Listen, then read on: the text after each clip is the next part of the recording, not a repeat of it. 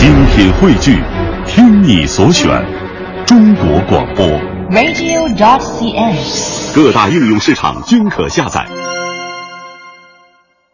这两天，大家都在为一位年轻的歌手的离开而感到惋惜，他叫姚贝娜。现在呢，我们大家所听到的就是由他所演唱的《菩萨蛮》。他在离开之后捐出了自己的眼角膜，也让人心生敬畏之情。年轻的生命的离开，也提醒着我们要珍惜宝贵的生命。而这首歌曲呢，是《后宫甄嬛传》当中的一个插曲，旋律非常的优美，也是朗朗上口。而这首歌的歌词是由晚唐的诗人和词人温庭筠所作。那接下来的节目当中，我们和各位听众朋友们一同来赏析温庭筠的这首作品。这首词它描写的是一个独处闺中的妇女，从起床到梳妆到穿衣一系列的动作，从中体现出了他的处境以及孤独苦闷的心情。开头的两句呢是写他褪了色、走了样的眉晕、鹅黄和乱发，都是隔夜的残妆。三四句写刚起床时的梦妆，用了一个懒字，一个迟字，由外及表进入人物的内心。下阕的开头两句是写妆成之后的明艳，写到了其人之美；最后两句呢是写穿衣的时候突然看见了衣服上有新贴的双双金鹧鸪。到此呢，全词就戛然而止。在前面两句是主人公刚刚起床的一些情态，这两句呢是以特写的手法突出了主人公的形象。第二句为主体，首句呢为衬景。小山就是床榻围屏上的画景，这个金字，也就是说的是在涂在屏风上的颜色，而明灭就是日光透过窗纱照射屏山阴阳显晦之状。会以为呢是画上金碧山色有所脱落，或者是明，或者是灭，以以见呢呃久别之后的这种闺中的萧索之象。这二句可以说是都是可通的，后者的意蕴较为的深刻，而前者呢景象十分的鲜明。接下来的鬓云，也就是鬓边下垂的黑发，女子的鬓发卷曲的轻扬，就像是云朵一般，所以说常常用云来形容。而玉度说的是从云长流动的一个设想，描写的也是鬓发轻扬之状。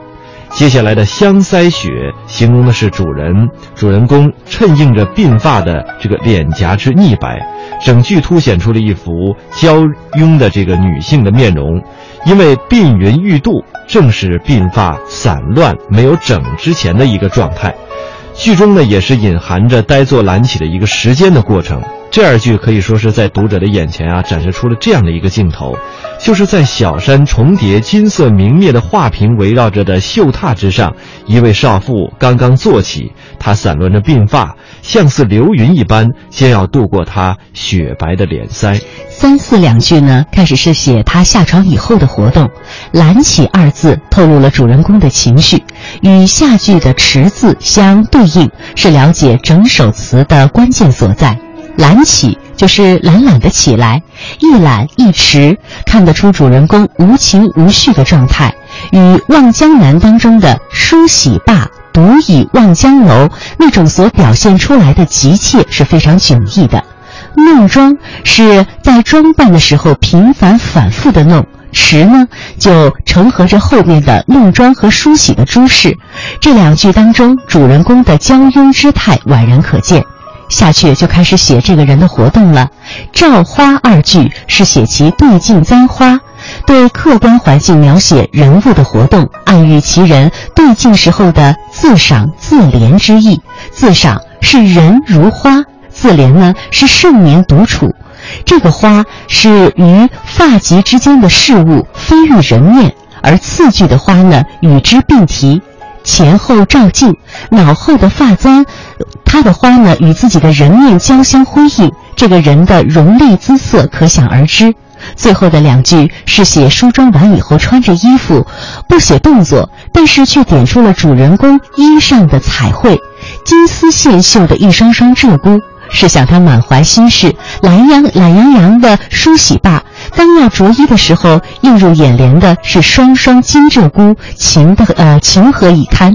这首词呢，通过写女子从起身梳妆到妆成着衣，并没有明显的写她的心情，但是从尾句的“双双金鹧鸪”的“双双”二字上，我们可以领会作者的寓意。作者运用的是反衬的笔法，“双双”二字反写了女子的孤独。看见衣服上的金鹧鸪是双双对对的，这促使她触景生情，自怜孤独。全篇的点睛之笔就是“双双”二字，它是上阙的懒和迟的根源。